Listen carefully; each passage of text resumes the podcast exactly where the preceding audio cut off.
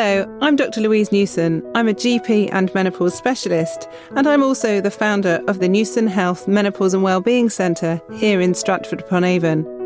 I'm also the founder of the free Balance app. Each week on my podcast, join me and my special guests where we discuss all things perimenopause and menopause. We talk about the latest research, bust myths on menopause symptoms and treatments, and often share moving and always inspirational personal stories. This podcast is brought to you by the Newson Health Group, which has clinics across the UK dedicated to providing individualised perimenopause and menopause care for all women.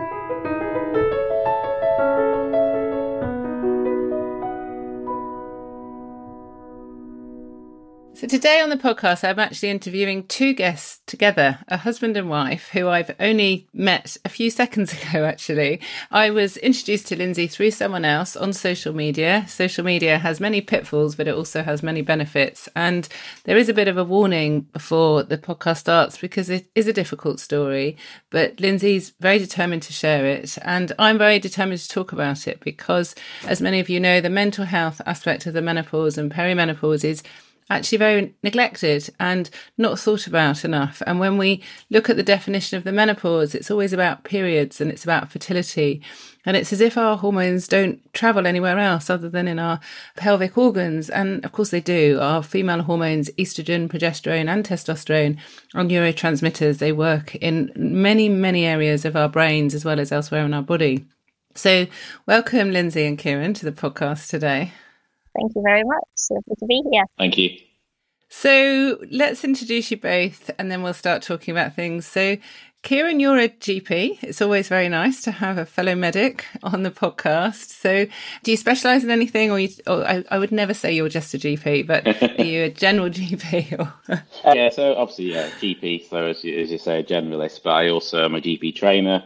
I also do minor ops. Uh, I'm also a clinical director as well for our primary care network where I work in the Fareham area. So I do a few things. So that makes you very busy. Just a bit, yeah. It's certainly been the busiest three years of my career so far, and I used to yeah. be in the military before that. So, gosh, okay, yeah. So some of you might know I pivoted into general practice after doing hospital medicine, and I still look back with my year of training with great fondness, actually, but also frustration because actually in that year I was never taught about the menopause, and before that I'd done a obs and gynae job, and I wasn't taught about the menopause then, and then medicine I clearly wasn't. So I don't know about you whether it's been on your radar until recently so much. Um, I think it has because we've got quite a big practice and we've got seven female GPs, so right. you know they are all very sort of up on current HRT guidance. But again, it's where that guidance comes from. Is I think some of the issues yes. and the direction of it, and I'm sure you know you get that all the time. Yeah, indeed. And and Lynsey, you're not medical, are you? No, I, I, used to be in the Navy and I was a medical assistant. And for a short period, I did work in operating theatres. Okay. But certainly it was more technical and specialised in surgery. So when it came to hormones and female health, that wasn't particularly on my radar. No, okay. And do you mind me asking how old you are, Lynsey? I'm 45, nearly 46. Nearly 46, okay. So do you mind just giving us a little bit about your story because you've otherwise been very fit and well, haven't you? Not had any medical problems or psychiatric illnesses or anything? Not at all. I had two children, um, didn't really have any issues following my two children. Did have a very small problem after having a Mirena coil fitted where I suffered some low mood, mm-hmm. but it was very concentrated into that time and there was no follow ups afterwards. It sorted itself out. And I was about 30, five back then. But then, May of 2022, out of nowhere, I suddenly started suffering with anxiety. And I'm not normally an anxious person mm-hmm. at all, but this anxiety was around the most simple things like what am I going to wear in the morning? What am I going to cook for dinner? What's going on the online shop? Just things that shouldn't be things that mm. I would mm. worry about became really big hurdles, and that seemed to be the, the catalyst that then started all of this journey off. So, did you go and talk to anyone about it when you were starting to feel this anxiety? Yeah, I did. I spoke to my GP practice and I was phoned by their mental health nurse a low dose of antidepressants were started. Again, it was very much was looking like an anxiety disorder. Mm. It appeared that way, and I myself wasn't looking at anything other than okay, that this must be something going on. However, in the following weeks, it was literally we are talking from the May of starting feeling like this. Going into the June, I was getting so anxious and palpitations had started. And by July, I was in a depression and beginning with really, really strong suicidal thoughts. And then by the end, well, Kieran will remember more, I think it was mid July to end of July, I was in crisis and needed to have crisis mental health involved. And following that, I was sectioned under the Mental Health Act. Gosh, so that must have been very scary for you, Kieran, with some medical knowledge and watching your wife go from being very fit and well to mentally very disabled. Yeah, extremely. You know, obviously with my background and with the head on, but at the same time trying to be a husband and mm. a father and trying to access the services was, mm. let's just say, difficult and mm. interesting. And I know the system inside out because it's my mm. local system. And it did seem like what Lynsey just said. It seemed, you know, as like mild anxiety, very simple symptoms to start with, but it was the speed in which it deteriorated, and it literally was over a matter of 10 to 14 days from Gosh. start to finish mm. of going from just some suicidal thoughts to attempts, mm. you know, and that's where it got to the point where she had to then go into hospital as an emergency that we had to get her admitted as an inpatient and that was mm. the last thing that I wanted to do as a husband but even as a doctor I don't like doing that because I don't no, feel it's the best not. place for most people anyway. But that's where we were sort of at because of the level of risk she was having at that point in time. Yeah, and that's the thing. Just to be clear, for people listening, people are sectioned usually because they're at risk of harm either to themselves or or others, and it's a decision that's not made lightly. It's done in a very professional way, and um, and I've done it several times when I was doing psychiatry, but also as a GP, you, you get involved, and it's I have actually found it harder as a GP because they were patients that I knew. It was easier almost when you're a psychiatrist because you come in cold, mm. but when you see this person who isn't the person that you've known maybe for many years and in your case for a long time, it's really difficult, but you've got to be really clear that you're doing it with the best interest of that person to keep them safe, isn't it? Yeah, definitely. So then what happened when you were admitted, Lynsey, when you were in hospital? Can you remember? I can, and this is it. I have such clear insight and memory about everything that went on, even though I was like a completely different version mm. of myself. Mm my thought processes. I felt the scariest symptom for me was I couldn't feel any love for anyone, not my children, my husband, my parents. I'm a, such an big animal lover. I couldn't bear my pets near me. It was such the complete opposite of who I am. Mm-hmm. So that's the person who got admitted. And I just felt just desperate that this was a new version of me and I couldn't work out why. And I did say over and over, this feels so biochemically. It doesn't feel, you know, there's nothing that's happened in my life. My life is in such a good place that I knew that there was no trigger event, no trauma.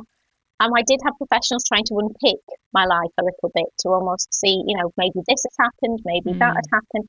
And I 100% knew nothing had happened. But I almost then started thinking, I need to look within myself. Is something causing this? because I was it was such a different transformation, but such a negative one. Mm. And whilst I was an inpatient, they were obviously treating me with several medications and also um, electroshock therapy. Gosh, so you had ECT. Yeah. And how many rounds of that did you have? I ended up having nine, and after nine sessions, you would hope to see some form of change, and there wasn't any change. I mean, I was happy to go along with this, even though I kept saying nothing is changing. I feel exactly the same. And I know Kieran had a lot of frustration on the outside because obviously he was coming to visit me and could see nothing was changing. But it was at some points it had been discussed, oh, maybe it's her hormones or could it be? And this is more from maybe some of the nurses, but there was never a, oh, it could be your hormones, therefore mm. maybe there's a different treatment route. it was purely, it was just said in a as a background conversation, and that's as far as it ever went. And can I ask, did your had your periods changed at all over this time? This is the thing. They'd been slightly erratic, but not much over the last. When I look back with hindsight, years mm. previously they had started to get less regular. However, during this time they just stopped, completely went. But my weight had dropped so much, and I did mention the periods had stopped, and I was told they stopped because you've lost so much weight and you're depressed.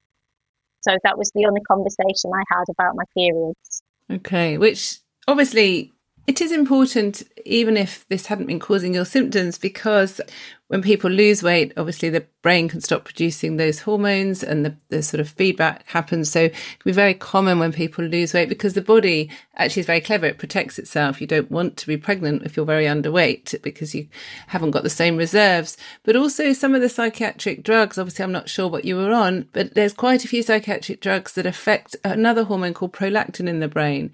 And when you have raised prolactin, it switches off your FSH and LH, your follicular stimulating hormone and your luteinizing hormone. So when they're low, it switches off your estrogen and testosterone from your ovaries as well. You know, all our hormones work in these big loops. And a lot of times when I was doing psychiatry, and it still happens now when people are on certain drugs, they check prolactin levels but they don't actually think about the sex hormones. And, um, you know, it makes sense really. Often a lot of people in psychiatric hospitals are on heavy duty drugs, which will be giving people a chemical menopause. So if they didn't go in being perimenopausal or menopausal, they would certainly go out. And often it's temporary while the drugs are on. But actually, if you're switching off important hormones, that have effects in the brain and the body, then it's really important to consider replacing them if appropriate. So it's a, was it probably a double whammy for you, really, that you in yeah. your yeah. early mid 40s with some change in periods that is the definition of the perimenopause and then having some you know a big insult to your body with what was going on certainly you were having some hormonal changes that sadly weren't picked up were they no not at all i think you know my bloods were taken whilst in there and looking at my you know fsh levels again i was just told they were normal mm. but again we were looking for anything because it didn't feel, it was definitely presenting as a mental health disorder. And at one point, they suggested I could possibly be bipolar, even though I'd not mm. had a mental health issue mm. prior to this. And in the state of mind I was in, I started thinking, okay, well, maybe that's it. You know, maybe something is, you know, going on mm. like that because I just wasn't, I just didn't feel that, well, we weren't getting an answer. I think no. that's the main thing here. So you were in hospital for how many weeks? I was in for six weeks mm. and I could see nothing was changing. And I felt that this was going to be me forever. So again, my mindset was so clear. I, I, I thought I'm going to have to get out of here. So I went home on weekend leave and I felt as I got in the house, no connection with the children, no connection with Kieran. And I just, that was it to me. All I could think that's my life forever. I'm never ever going to be the person I was. Gosh. And then you're still here. So that's good. Yeah, yes. Yeah, absolutely. The plan, thankfully, didn't go quite to plan. And I sustained some, you know, nasty injuries. I broke my spine, my pelvis in a few places, shattered my heel, and several bones in my foot. So I was very unlucky in what's happened, but mm. very lucky that my plan didn't go as it should have done. Mm. And obviously, Kieran is the one who's then got to deal with the fallout of that and my children and my family. And thankfully, they, you know, got me to a trauma hospital and everything was fine. Well, they stabilised me, and I then spent the next month on a trauma ward receiving zero mental health support. There were mental health workers in the hospital, but they visited very sporadically, and I was just I felt like I'd been given an even worse punishment because I couldn't walk, I couldn't move, I was completely then bedbound mm. in the same state of mind because nothing had changed. So you were trapped in your body, really? Yeah, absolutely. Mm, gosh. So what happened after that? Uh- it was more, I say that I pass it on to Kieran then because I guess he's the one who was then in the background thinking this is just not what's supposed to be happening. She's not getting any treatment now. We're treating her injuries, mm. but nothing's happening for her mental health. And yeah, so it, it was over to Kieran now, thankfully, for what happened next. So go on then, Kieran, what happened? So the, the day it happened, it was I had to get her admitted um, and obviously found her. And then once we'd got her stabilized physically, it was just, you know, I started to rethink things and try and analyze and use my brain as a GP to think, what are we missing here? You know, it hasn't mm. played the way it should have gone with everything we've done so far for the sort of diagnosis we were thinking it was. And it just didn't sit right with me because her insight throughout, considering how severely mentally unwell she was, just didn't add up to me. And I've been doing this 20 years and it, mm. was something that just didn't sit right with me. And the fact she was completely herself 12 weeks earlier. And this had just happened so rapidly, you know, and for her yes. to do what she did and knowing who she is as a person and how much her kids, you know, our kids mean, you know, her love mm. of animals, her life was great. And it was like, well, there's no trigger, there's no nothing. This is not normal mental health reaction. It was completely out of character. And mm. I could see it in her eyes. And that was the thing throughout the entire time she was an inpatient in the mental health hospital. Mm.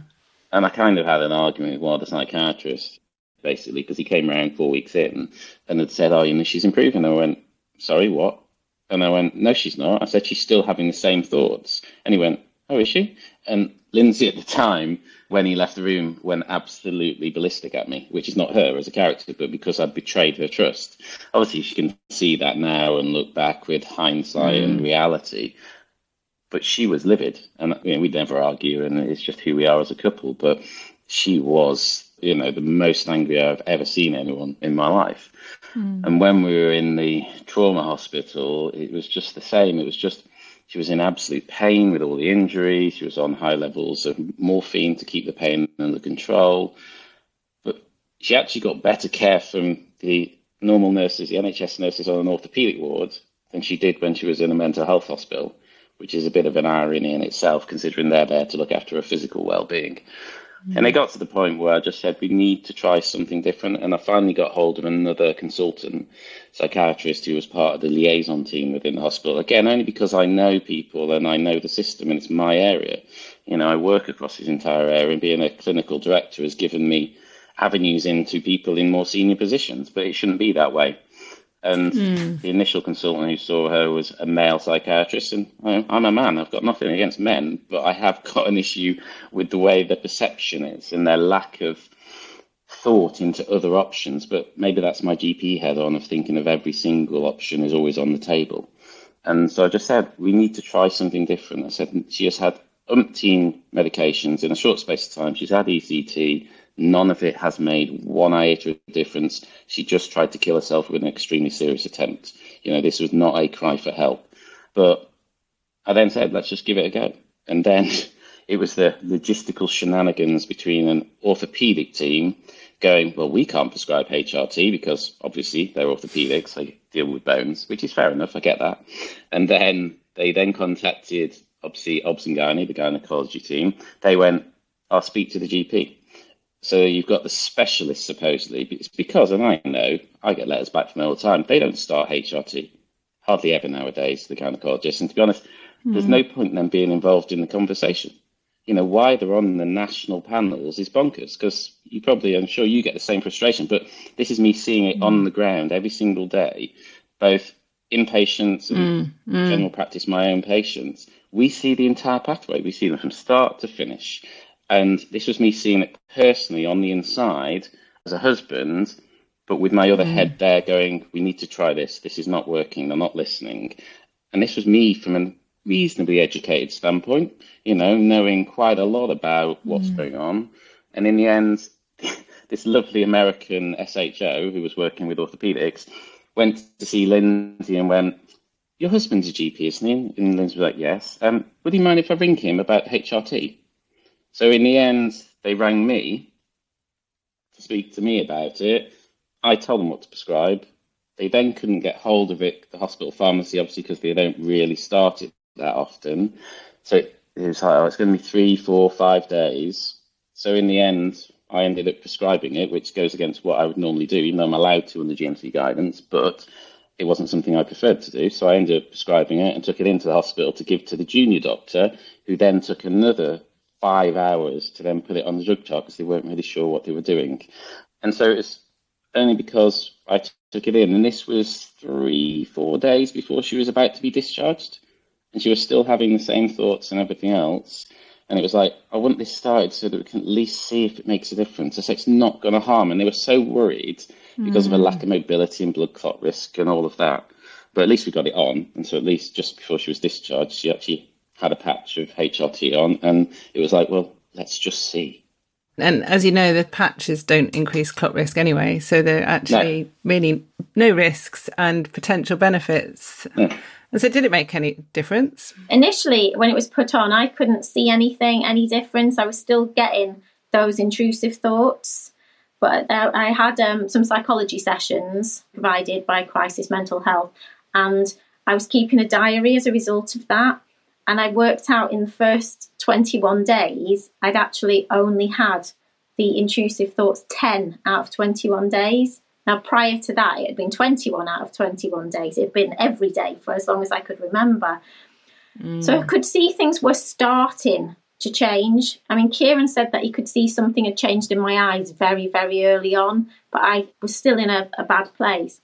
But literally on day, tw- I had 28 days. On day 29, I woke up and said, I'm going to phone my friends. And it was like ping. It was like a 28 day cycle. It can't be a coincidence. Gosh. I was me again. And it was really was like waking up from a nightmare, but it had all happened. And mm. it was mm. just terrifying. But at the same time, I was just so thankful that I wasn't in that place. Mm.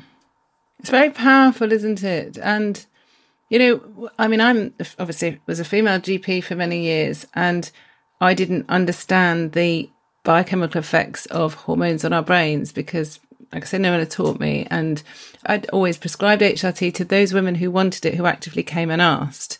But I never would sort of go any deeper. And then I started to see people in my, when I started my dedicated menopause clinic, who had come from psychiatrists with not as extreme stories as you, but very similar. I've seen a lot that have had ECT, but I've seen a lot most people that we see are already on antidepressants and they say, I know I'm not depressed. But uh, quite a few are on drugs such as quetiapine, lithium, pregabalin. I've seen few patients now that are on ketamine. They give uh, ketamine infusions for treatment resistant depression. I've been talking to the Royal Marsden Hospital because they have nothing in their big handbook about hormonal changes, um, you know, postnatal depression, PMS, and, you know, depression that occurs during the perimenopause and menopause. But a lot of the women I see, they come to my clinic because they're also menopausal. They've sought the clinic out themselves. And I remember the first time I saw a lady who was really in crisis and it was awful. And she'd had a similar story, but actually she'd been housebound for eight years. And I hadn't known at the time she'd written her suicide note. And I was her last sort of port of call, really. But I said to her, well, you're 56. You know, it was almost easier than for you. You are definitely menopausal. You're getting some other symptoms. And I know that for your future brain and heart and bone health, HRT is likely to be helpful as well. So I'm going to give it to you, but I'm not going to give you false hope because her story was so extreme and it had gone on for so long. I thought, well, hormones probably won't help. And about two and a half weeks later, she emailed me to say, I just want to thank you. It's the first time I've managed to sleep and I feel this cloud is lifting. And I thought, my goodness me, but it makes sense. You know, you can put all the sticking plasters you like on, but if you're not treating the underlying cause, and there's something about medicine, and I think it's because it's women's health that people don't want to believe women. They don't want to listen. They don't want to understand the basic pathophysiology. We're writing up a paper with a preclinical scientist from America looking at the role of testosterone in female brains, and he's been working on animal models for many, many years. And the behavior the animals have, the mice, is exactly the same as women. But we can believe the animals, and he's had amazing papers written in Nature and everything else. I try and write anything about the role of testosterone in women, and it just gets shot down. And it's it's it's very frustrating in medicine when we can't move forwards and you know, there's lots of, like you say, Kieran, there's pattern recognition in medicine. You learn and you learn from your patients all the time. And the first time something happens, you think maybe it's a coincidence. And then when it's the hundredth time or the thousandth time or the ten thousandth time, it's not just a coincidence at all. People don't make things up. People don't try and be ill. You know, there's no psychological advantage of being in a mental hospital or having these thoughts. And, you know, it's one of the reasons that we're funding a PhD student looking at suicide risk in perimenopausal and menopausal women. And one of the things that I've learned quite quickly from patients is this insight that's quite hard to describe if, unless maybe you've done psychiatry before, but a lot of people who are that severely depressed, who are really thinking about suicide, they actually don't care. They have no insight or very low insight. And often the drugs sort of blunt affect a bit as well. But the women that I see who tell me about the thoughts that they're having or the, you know, they've even planned what they're going to do and they're telling me in a very sort of clear way, you know, and they, they often have very good eye contact. They've got their makeup on. They look very presentable. It's a very different to the way that we see people who are properly clinically depressed. I don't know if, if that resonates with either of you at all. Yeah, absolutely with me because it, it felt almost like a compulsion, an intrusive thought that I, I needed to act on, not as a result of something else that happened externally, it was just some internal battle. But at the same time, I was very honest with Kieran and with professionals mm. to say, This is how I feel. I don't understand why I want to kill myself, mm. but something is driving me mm. to kill myself. It wasn't that I felt everyone would be better off without me. I didn't even have that going on. It was as if it was something driving me. That's all I can describe it as. And it felt I needed to make a plan. It was just completely took over my whole thought process, like all day long. Mm.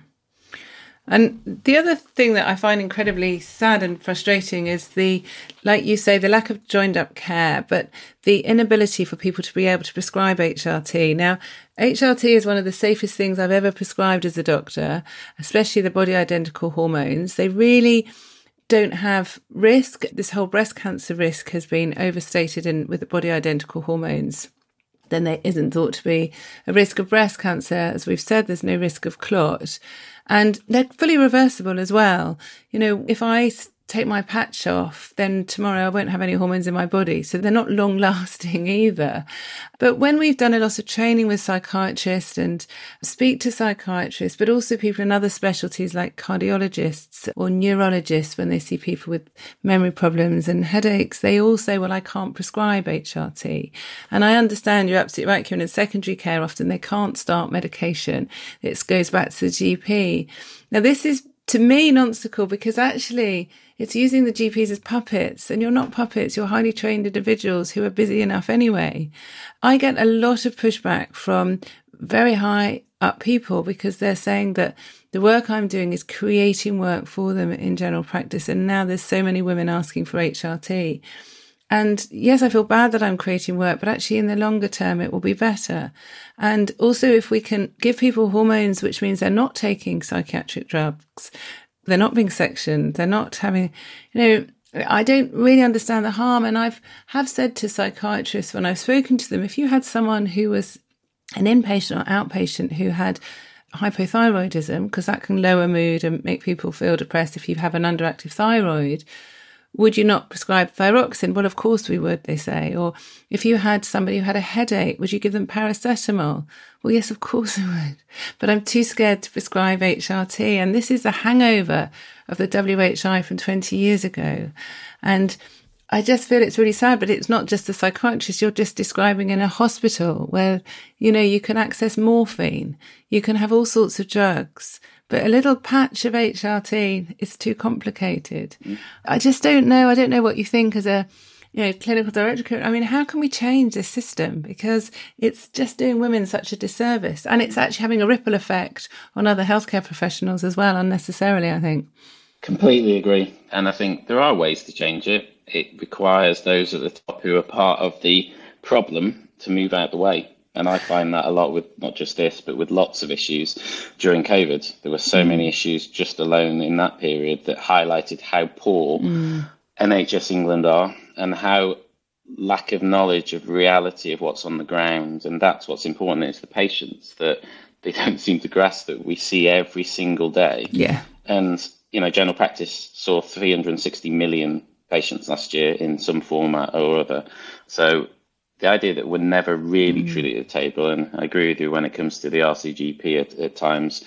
I don't know. I just struggle with the people on those panels at times and their thought processes rather than the reality of what's required. And as you say, a simple aide-memoire, a medical student, if they had the ability to prescribe with an aide-memoire, could do HRT. So the idea that we have consultants who struggle to issue a medication that is very simple if you make it simple for yourself and give just a bit of online learning if they're really that struggling is the easy way.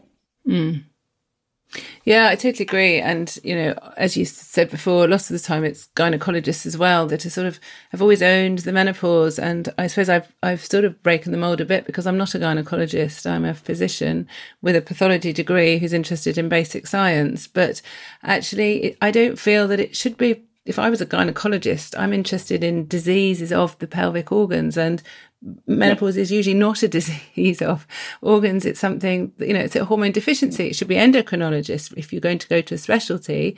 But um, some endocrinologists are very good, but quite a few we see in the clinic have already been seen by endocrinologists and they um, haven't thought about sex hormones. And I find it's really frustrating as well because a lot of the pushback I get is because my clinic's private and they're saying, well, you're forcing women to go on HRT because you're making money out of these patients. And, uh, you know, there's not many private clinics that see 4,000 women a month and are swamped. And, you know, even the free balance app that I created has nearly got a million users. Well, I'm not making any financial gain out of that. In fact, it's cost me nearly a million pounds to do the app. But actually, mm where else in medicine are people scrambling so hard to get help? And, you know, when I look at our patients, we've got people from all socioeconomic classes who come to the clinic, people that really can't afford, they don't want to pay. But where else do they go? And it's not that they've they're waiting a referral for a specialist. They've just been told no, they can't have it. They can't have HRT. And so this sort of inequality also between sort of private and NHS is actually not helpful either because, you know, we do a lot. We try and encourage people to go and see their GP. Most weeks I get complaints from GPs to say, how dare you ask this lady to come to us? You know, I've even had MPs that have been involved or senior clinical directors in hospitals complaining about me. But these women haven't got a job. Their partners are really struggling mm. and HRT is free for them because they have free prescriptions. So there's, I just feel it's women are, are, just being blocked wherever they go. And there's a lot, obviously, of women that are getting help and it's brilliant and it's wonderful. But we still know it's a min- minority. And, you know, even when we increase prescribing, there's shortages, which then doesn't help because then that puts more work on people. But, but I think, I think the most important take home lesson from this amazing, very emotional podcast is that, you know, hormones do get everywhere and they are safe. Mm. And whether it's a mental health aspect or a physical aspect, or there's something else, and there's certainly no harm trying. And, you know, a lot of um, time, even in psychiatric medicine, is a trial of drugs. This is just a trial of something else, which is actually a lot safer than a lot of the drugs. So I'm very grateful for your time. Just to put you on the spot, though, I always do three take home tips, and it's a bit hard to ask for one and a half each. So I'm going to ask you for two tips each. So I'm going to um, ask you, Lynsey, first, just for two tips for people who have listened and hopefully won't be in as extreme as you were, but people who have this anxiety or low mood or intrusive thoughts that have come on without any obvious trigger and think it might be related to hormones, what two things would you recommend for them to do? For me, I would definitely say listen to your body, try to investigate what's gone on. Mm. With hindsight, it's a great thing. I can look back and actually I can see I had joint pain, I had some night sweats. But again, these are things that had been missed completely. So I guess listening to your body, something has changed. So maybe look at has anything else changed? Mm. Have you been logging your periods? Just getting to know your body. And then my second one would be in this situation, knowledge is purely power because perimenopause wasn't even on my vocabulary at the time. Mm. You know, it wasn't something I was looking for either. Thankfully, Kieran knew about it a lot more than me as a woman. So to be to be arming ourselves as, as women to actually find out about these things. And the information is definitely getting out there. But only if you're then looking for it. Yes, absolutely. So education is key and also education to share with others as well, isn't it? Yeah. So sometimes when you're in a state it's too hard to find information. But if others are, or you'll recognize it in your friends or your work colleagues, don't just say, oh, that will be the menopause. Think about what can be done to help because that will often make a difference. So, Kieran, I'd really like to ask you two things as a healthcare professional, as a GP. What two things do you now look out for that perhaps you hadn't before? I think it's the low level anxiety. That's the big one. And it's really simple stuff mm. as what Lynsey highlighted during this podcast of they're struggling with their job, they're struggling with day to day life, things that any woman wouldn't give a second thought about. You know, they're used to multitasking, mm. looking after their kids and their family and working. You know, and I've had a couple recently in the last three, four months where early 40s, periods are still there, you know, but just things aren't right. They've been doing their job 10, 15 years and they're just struggling. Mm. So I think if you're starting to get those low level symptoms and the rest of your life seems normal, then it's really important to think about that. And the second one I would say is, you know, if you're getting angry more than you used to, you know, and again, you know, that's the one that I see a lot where they're saying, you know, I like my husband, but he's really annoying me, he's really mm. irritating me. And it's like normally he wouldn't. And I had a really good colleague who's also a GP, and they told me so when Lynsey was ill, I was talking to them, and they gave us a really good story about they'd come home after a really busy day as a GP, and they'd gone home. The husband was cooking dinner, and their teenage children were there helping, and she just went sod this and walked out and went to the pub, you know. And then she thought, I think there's a problem, and you know, it's just something that you would think that's really weird, but it suddenly makes yes. people think. But the fact it takes that for a woman to think I've got a problem that I need to go and think maybe HRT might be the answer to this. Mm. I think it's getting people to understand, mm. speak out, say your piece, and get someone to listen.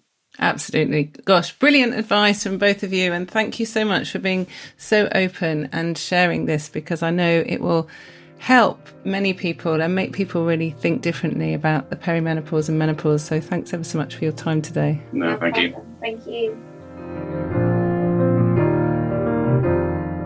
You can find out more about Newson Health Group by visiting www.newsonhealth.co.uk. And you can download the free Balance app on the App Store or Google Play.